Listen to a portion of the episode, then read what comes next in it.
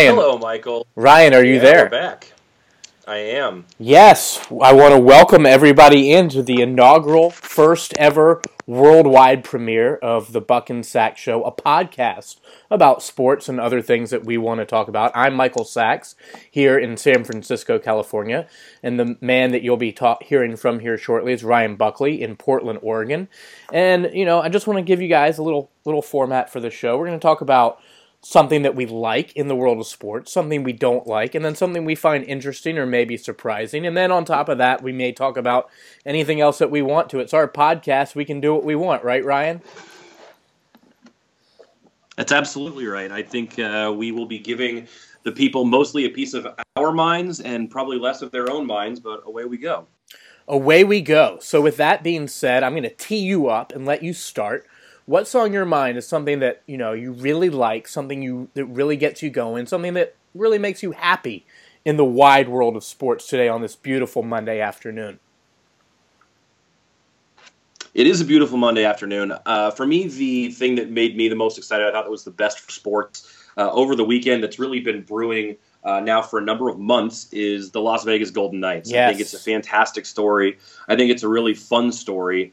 Um, there are a number of levels to it that I think are cool. Uh, you mentioned in a previous conversation the way that the really the tragedy at the outset of the season kind of was a rallying point um, for the city and the team took that on a little bit. And so i think everyone was really pulling for this crew from the very beginning.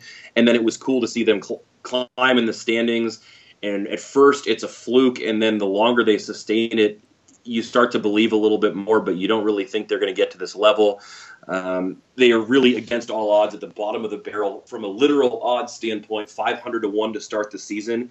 And it's a team comprised of guys that other franchises didn't want that their ownership frankly didn't think would be ready to compete until another three years from now. Yeah. and so i think when you see all that's gone into that and then on top of it i think it's good for the casual sports fan. I think that hockey tends to be more niche and it's something that now creates a level of interest that wasn't there before. And if that creates a few more hockey fans for a sport that i think is really entertaining uh, i'm all for it. I'm all about it Yeah, and you know, for me, I'm not a casual sports fan, but when it comes to hockey, I am, and that's being kind. I mean, really, I, I watch no hockey, but I've been watching, you know, the, this Vegas team from the beginning of the playoffs. Not since the beginning of the regular season, but since the playoffs started, I've been tuning in here and there, and I've been watching way more hockey than I ever would have before. Just because they're they're such an amazing story, like you said. I mean, for me, the the hook is not only that they're exp- they're an expansion team doing this in year one,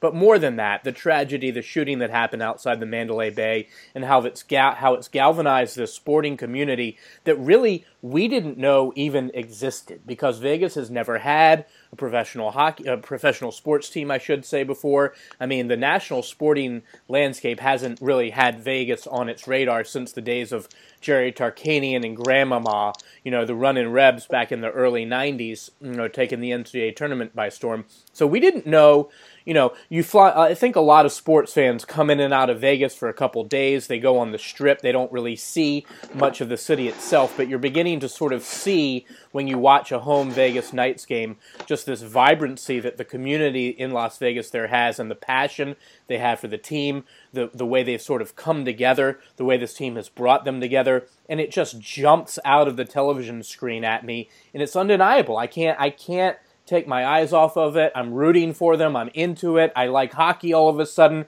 It's like I don't even know what's gotten into me, but it's crazy. And I think there's a lot of sports fans around the country that feel the exact same way. So a great pick by you for the top, you know, for your good for the week. And, you know, that sort of brings me to my good for the week. And it's a sport that I, you know, we're not going to talk a lot about in person or on this podcast, but horse racing. I mean, I, I don't know if you saw the Preakness on Saturday, but I was captivated by it. You know, this horse Justify, you know, won the Kentucky Derby. Then on Saturday, he runs a race in the sloppy mud.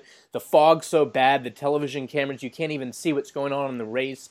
For half of the race. Uh, the the track announcer who was calling the race on NBC was just absolutely fantastic. I mean, painting the picture of what was going on. You kind of like had some empathy with him because he couldn't really even see what was going on in the race half the time. And then it was a very close race down to the wire. Justify wins. He's won the first two legs of the Triple Crown. Now he's going to go to the Belmont with a chance to win the Triple Crown, which up into until a few years ago with American Pharoah, we hadn't seen a Triple Crown winner since 1978. Now all of a sudden we might have mm-hmm. another one. So I mean, to me, Triple Crown in horse racing brings a whole nother sport into the sporting landscape that isn't there most of the time.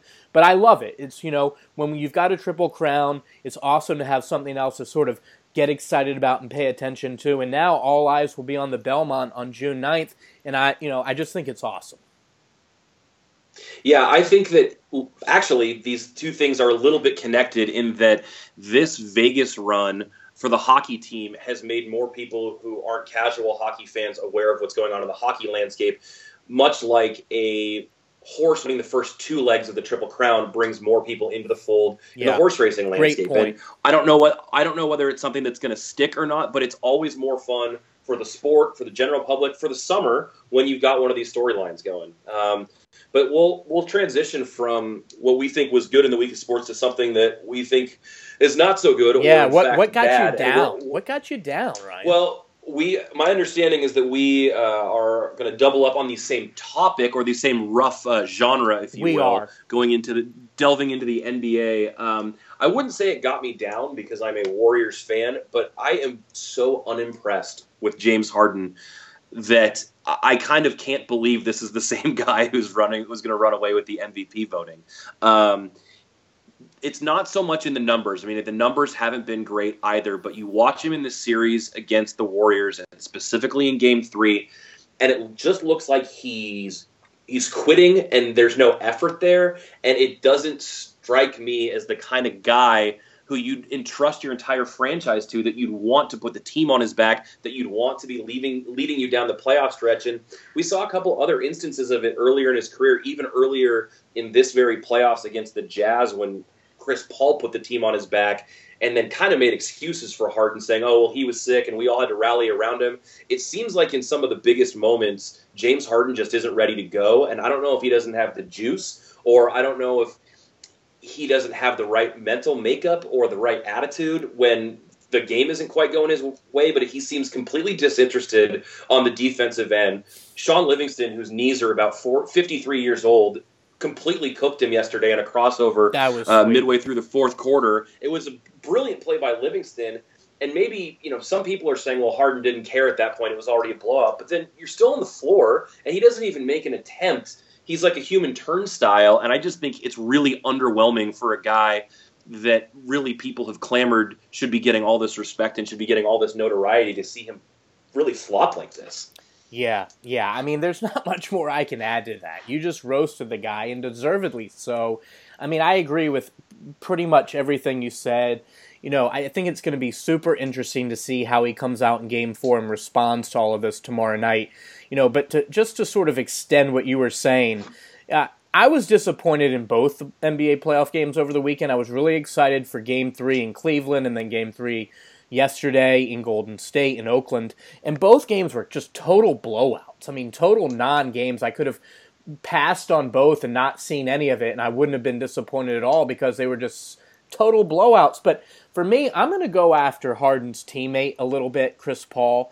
I was just totally unimpressed with him. I mean, just from the jump, it didn't seem like, you know, it didn't seem like he was ready to go. It didn't seem like on either end of the floor, you know, it, early on, the Rockets went totally after Steph Curry. They wanted to put him in the pick and roll and have him defend whoever they chose to have the ball, whether it was Harden or Paul. And I think they hit their first shot, first four shots. They jump out to an early lead. Kerr calls the timeout, and then after that, they basically stopped using Curry as the hedge man on on the screens and started switching everything, which is what they normally do, and sort of lived with Curry's defense. And from there, the rest of the Rockets just weren't really weren't ready to to play basketball. I mean, it was unbelievable, and to me, you know, you talk about James Harden, but all we've heard about his whole career is that Chris Paul's, you know, one of the best point guards to ever play, tough as can be, tough as nails, and then, you know, he had never been to a conference final until this year. He finally gets here, and, you know, everyone always said, well, he never had the team around him to get to a conference final before now. And what we've seen from him so far this series, he just isn't he just isn't good. I mean, on either end of the floor, and he's just got that pouty look on his face the whole time. And it's like in the once Curry got going in the third quarter, he looked totally demoralized, and they they just had nothing. I mean, it looked like the Rockets were to, you know Mike D'Antoni said it after the game. He said his team was soft. And Paul and Harden both yeah. agreed. And I think yeah. that's the word. I mean, that's the word you use. They were soft from a, a mental approach standpoint and just sort of a leadership standpoint. Forget about the basketball. They look like they didn't want to be there. And here you are coming off a, a, game two, which you dominated in Houston. You had three days to prepare for this game in Oakland. Of course, it's not going to be easy to win that game. But if you want to win this series and you're the Rockets, you had to win that game last night. They can't win the series without winning a game in Oakland. You've again, you had three days to prepare. Now you're going to play every other day. And Chris Paul, from a leadership standpoint and from a basketball standpoint, was nowhere to be found. And I just found it impossible to just sort of accept that as as a fan of the game of basketball. I just it was very very disappointing and I think one thing that I heard that really exemplifies or uh, speaks to the point you're trying to make is I heard a, a soundbite from Chris Paul about what went wrong with the game, and he said, you know, it was 22 22. They went on a quick run there, and then all of a sudden it was 31 22, and then it was pretty much over. Yeah. I mean, he's kind of declaring that they couldn't climb out of a nine point hole in the first quarter. Yeah, this is what the top scoring team in the NBA. They couldn't climb out of a nine point hole. I mean, what does that I mean? That kind of to me tells you everything that you want to know. I, I want. I'm interested yeah. to hear your most interesting story because I, I think it's a good one. Yeah, I was a little bit fascinated, and I don't know if fascinated is the right word yet because we kind of haven't seen what it could evolve into. But um, for those who didn't see it, the Rays over the weekend did something different, and they decided they were going to start one Sergio Romo. Mm-hmm. And uh, man who's made, I think I read 588 appearances in his career, and uh, none of them have ever been to start the ball game. And basically, the the philosophy in Tampa was you just need to get 27 outs. So if this guy's good to go and he's going to face some righties, and you can set the righty on righty matchup early, then you know exactly what the order is going to be. You've got him against some of the hitters who could be the most dangerous, right. and then you turn the ball over to somebody just a little later who's going to eat some innings. And I think it's not so much a, a fascination with the Rays, but I like this idea of reimagining the way to get 27 outs. And I think we started to see it a little bit in the playoffs with the way Terry Francona handled Andrew Miller, mm-hmm. um, and he was really their their best pitcher, and he decided he was going to put him in the highest leverage spots, not right. just the latest in the game, but when it mattered most, when there were guys on base, or when the toughest outs were up there. And this isn't the same as that, but I, I like it when in a game people so rarely think outside the box. We start to see different inventive ways of trying to go about it. And the Rays have nothing to lose. Let's let's be honest. If they had any shot at being 500, they probably wouldn't be doing this. But they're supposed to be terrible, so they're taking a different approach. And I would like to see how much, if any, of this rubs off on other managers, on other clubs, and other philosophies. Yeah, and I, I, I found it to be extremely interesting too. And a couple couple other things to note. I, I think sort of the fallout of it I found to be the most interesting. You know, they were playing the Angels and and Romo actually started back to back days. He started I think it was both Saturday and Sunday. So he pitched an inning the first game, and correct, the next day they yeah. brought him out to start again. He pitched an inning and a third. He didn't give up a single run in those two and one thirds innings. And then of course all the reporters went to the Angels after I believe it was the second game and asked, you know, their take on it. And of course, you know, you give an opportunity for baseball players to act like baseball players, and boy, are they going to take it. Because I think they went to Mike Trout first, and you know he, you know, being a superstar and savvy guy that he is, he he didn't really want to say anything that negative, but he basically told the reporters to go talk to Zach Cozart, one of the Angels infielders. And so the reporters went to Zach Cozart, which they probably wouldn't have had they not been prompted by his teammate Trout. And, you know, I don't know if you saw the quotes, but Cozart basically said, you know, it was bad for baseball, that it was like a spring training game, and that he hopes that, you know, this isn't a trend for the future. And to me, that's just like, you know, that's the response that you expect to get from a Major League Baseball player. But to me, it's the totally wrong response. You know, I don't necessarily blame 100%. Cozart. I understand where he's coming from. Anything that, you know, is going to hurt his numbers, going to hurt his career in any way, he's not going to be for. But let's look at this with a little bit more of an open mind. I mean, first of all, the opposing team can do whatever they want as long as they're following the rules. And let you know, let's have a little bit of a, a, sympathy for the Rays. You know, they have one of the lowest payrolls in baseball. Their starting rotation's already been decimated by injury. They're just trying to, you know, win a game. You know, they're trying to win a game. they're just baseball cobbling something together. trying to get trying to get through a road trip or whatever, you know, without without having to just decimate their farm system and bring up a bunch of guys that aren't ready. And I and I give a, a tip of the cap to the Rays organization for, as you said, trying to do something new, trying to innovate a little bit. I mean, isn't that sort of what competitive people are all about? Trying to find new ways to be better at what they do, and that's what the Rays are doing. And I do think that you're going to see more of this in Major League Baseball. And you know, I think you were right with the point you made about Francona and Andrew Miller. You saw a little bit more of that in the playoffs last year with managers bringing in their closers or maybe their best reliever, not at the end of the game, but maybe in the seventh inning sometimes even. I think we saw Kenley Jansen do that a couple times with the Dodgers, and I love it. I mean, Yep. figure out ways to make your team better, figure out ways to win games. At the end of the day, it's about winning games. I mean, that's what your fans want. That's what they pay to see. They want to see you win games, and if and if you can figure out a new way to do it that doesn't break the rules in any way, shape, or form, by all means do it. So I think it's great. I'm interested to see sort of where it goes from here. It's going to be really interesting because, you know, there's a number of different interesting aspects to it, but, you know, do you need to carry another pitcher? Does it change the way the opposing manager sort of orders his lineup? You know, do you have enough bench guys to bring in a key pinch hitter late in the game if you burn a guy early to play the matchup. Maybe you don't play the matchups as much early. I don't know. There's going to be a lot of interesting parts about it. And that sort of brings me to my interesting story of the week. And it didn't happen on a Yeah, field. you gave me quite you gave me quite the tease. You just you texted me that your interesting involved a sauna, so I don't really know where this is going, but I'm Yeah. excited. Well, I'm going to tell you right now, the wait is over. You know, I'm going to reveal my sauna story now, and, and I hope that you like it or as are as intrigued by it as I was when it happened. So, backstory: on Friday, I go to the Russian sauna. Uh, it's called Archimedes Banya. It's in Hunters Point. It's really an amazing place I found. I've been going about once a month for the past few months, and it's really a cool place. It's a co-ed sauna that you go in, and it's like it's hot as all get Kind of like a bathhouse style. It's kind of like a bathhouse. Yeah, they've got a little cafe where you can eat and have a beer and the beautiful view of the city. But they've got this one sauna that gets up to. Well, they've got two different saunas, and they're both like flaming hot. But one one of them gets up to 220 degrees.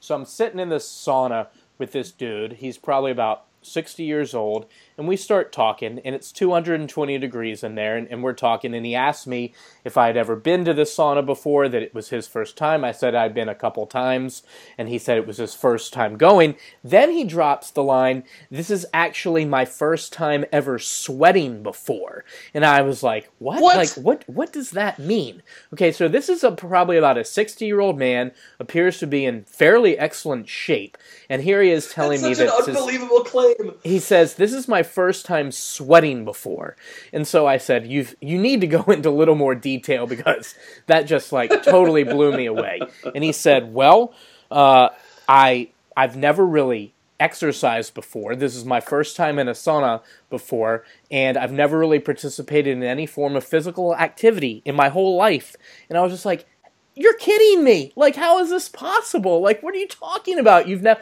like, you've never been on a sports team before. You've never like gone for a jog. Like nothing. And he's like, no. Or like nothing. when you were eight years old, you didn't play tag with your friends and work up a little sweat in the So summertime. this is what Like, I'm thinking. no- so I'm like, I, I really need you to explain this a little bit more, man. So he's like, okay, so here's the deal. He said, you're he giving said- him the hard press. Yeah, so he said when I was a kid, I had really bad asthma, and my mom basically wouldn't let me go outside and play. I had very few friends. I just never really got into sports, and then as as an adult, I just was sort of afraid to to go for a run. I didn't know what would happen. I didn't want to play any sports. I didn't want to participate in any sort of activities. So this right here is the first time that I've ever really sweated before. And I was just like, this is just this is just incredible. And he went on from there to sort of tell me the whole reason he had gone to the sauna in the first place is he just finished writing his musical that he had been working on for the past 22 years. And he just finished Jeez. it and he was like had his under a tremendous amount of stress finishing this musical which he not only wrote all the words and, and everything in it but he also wrote the music for all 18 songs that are in the musical and you know he's really proud of this musical. Obviously he's been working on it for 22 years and he's hopeful that it's you know i guess going to go to broadway. He told me the name of it. I don't want to reveal the name of it you know to, to sort of hide his identity Fair a little enough. bit here but you know, I, I, mean, I was just blown. What what a conversation to strike up with a, a, a nice stranger in the sauna to find out that a sixty year old man had never, by his own admission, had never sweat before up until that very moment that you were then participating in with him. So I mean, just just an incredible sauna story for me on Friday. That is really remarkable. I, I just there's so many more questions that I have, but I don't really know that there's much more to be answered. I think that that's just man, I, Yeah. I'm still trying to wrap my head around it a little It's bit. it's it's really something. I've been I've been telling pretty much everybody I know, and now I've told the whole world wide web, whoever is nice enough to listen. So I, you know, we've now gone through our good, bad, and interesting. Is there anything you want to talk about to sort of wrap this up in our first ever inaugural world premiere of the Buck and Saks Show? yeah, let's get back to basketball just for a second. I'm we into may Try something out. Yeah. going forward uh, called "Who You Got." And Okay. Really, we're just looking. We're looking to make a couple predictions uh, about what the week uh, ahead may hold. Yes. So we've got a pair of, of 2 1 series now with Yeah. the Celtics Cavs and the Warriors and Rockets. Um, do you feel like either one of these are going to be a series? And essentially, the question is who you got and in how many games? Okay, well, I, I think that I like Cleveland tonight. Um, I think that they even the series tonight. It just seems that the Eastern Conference series seems like you know who who can win on the other team's home floor, and obviously the Celtics would have Game Seven at home. So I think I like the Celtics in either six or seven. I could see the Celtics stealing one, you know, in Cleveland, but I, I don't think it's tonight. I do expect the game to be closer. I think Brad Stevens and, and Boston will figure some things out that was missing uh, on Saturday night. So I, I'll take Cleveland tonight. I still like Boston to win the series, as I did before the se- the series started, mainly because they have Game Seven at home. So I'll say Boston in six or seven. I'll lean towards seven. And you know, with the Warriors and Rockets, I, I said before the series started, I liked the Warriors in five. I'm going to stick with that. I saw certainly, as we've detailed already in the show, I didn't see Houston gave me no reason to think that they're going to win another game. Maybe they show a little bit more, you know, a little bit more heart tomorrow night in Oracle, but I don't see it. I still like the Warriors in five in that series. What, what about you? Yeah, I'm, I'm with you on Warriors in five. I think that you saw everything you needed to from the Rockets as far as like we detailed their interest level or their at least what they showed as their interest level. I can't imagine them finding a way to scrap and claw and get three more victories, and so I don't know if they'll either bo- even bother to try to get one. Um, but then I think the more interesting one at this point has to be the Celtics and Cavaliers. And it actually occurred to me on my drive home today when I hadn't really thought about this before that should Boston win tonight and then again on in game five, Yeah. this would be LeBron James's last game in Cleveland as a Cavalier. So I for that for that reason, I bet he's thought about that, and I don't know that he puts a ton of stock into those things, but I bet he's not. This is not his last game in Cleveland. So I think that I still don't know that the Cavaliers are going to win the series. I think that the Celtics are better coached. I think they're going to be better prepared.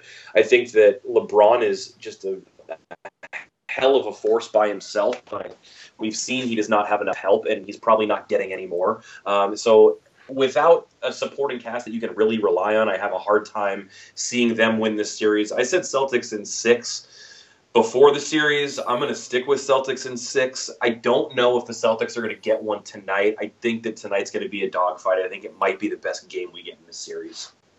Yeah, I agree. And you know, uh, one one final word on LeBron. You know, everyone talks about how he he makes other players better, and I. I think you can look at that in two ways. You know, does he make him a better player on the court?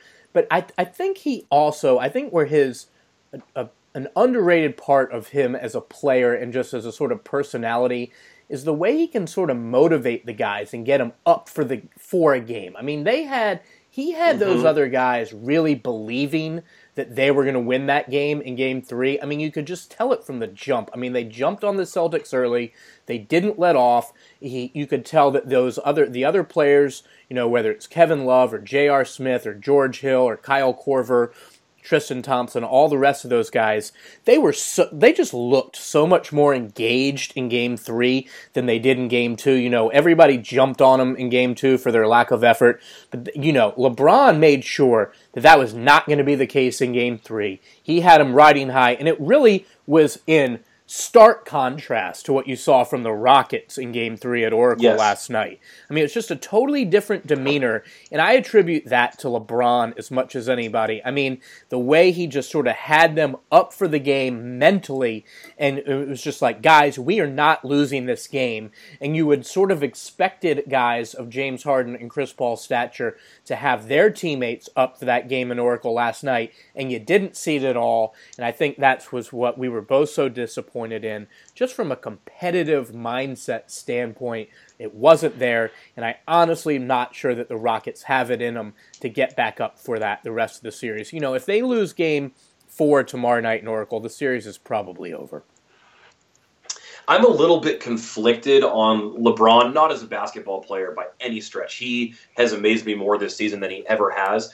But the thing that I'm conflicted on is I agree with you that he's able to rally his teammates, but then I also want to place blame on him at the same time for essentially assembling this team around him. He's the one who demanded that J.R. Smith get paid, and J.R. Smith's chewing up 15 million. He's the one that demanded Tristan Thompson get paid. He's getting paid 17 million. He needed new teammates. He gets George Hill. There's another 18 million. And basically, the reason he may not come back to Cleveland is because they can't build enough a good enough team around him because he essentially dictated the team that they build now that isn't quite good enough. So I, I'd like I do want to laud him for bringing his teammates along, but you also got to give him a share of the blame as the quasi GM for assembling such a crappy supporting cast. Yeah, I mean, all good points. I mean, the way I look at that, and I'll be brief and we can wrap this thing up, is, you know, I yep. just felt, I, I kind of just feel like he was looking at what would the alternatives be if those guys left, meaning Tristan Thompson and J.R. Smith, and he probably saw a bunch of rookies that he didn't feel like he would have a chance to go back to the finals with. So I think he probably felt like I can probably go back to the finals if I bring these guys back, and this is what it's going to cost to get them. So we're better off doing that than basically starting a full rebuild rebuild situation. Let let them rebuild once I'm gone to, to another team. So I think that's probably the way that LeBron looked at it. But I think you make you make really good points, you know, with what you said. Well, what one thing that can be said is that we both uh, tremendously respect LeBron and what he's doing. It's been nothing short of astonishing to see this decade and a half that he's had. But with uh. that, I suppose we should wrap it wrap it up. The first ever Buck and Saks show, a sports podcast, uh, coming to a conclusion. For those who decided to join in, thank you. Share it, pass it along, rate us. We don't even know how this is going to work. We're publishing for the first time tonight, but uh, thanks for listening. Yeah, thanks everybody for listening. We'll be back with you next week. We look forward to it.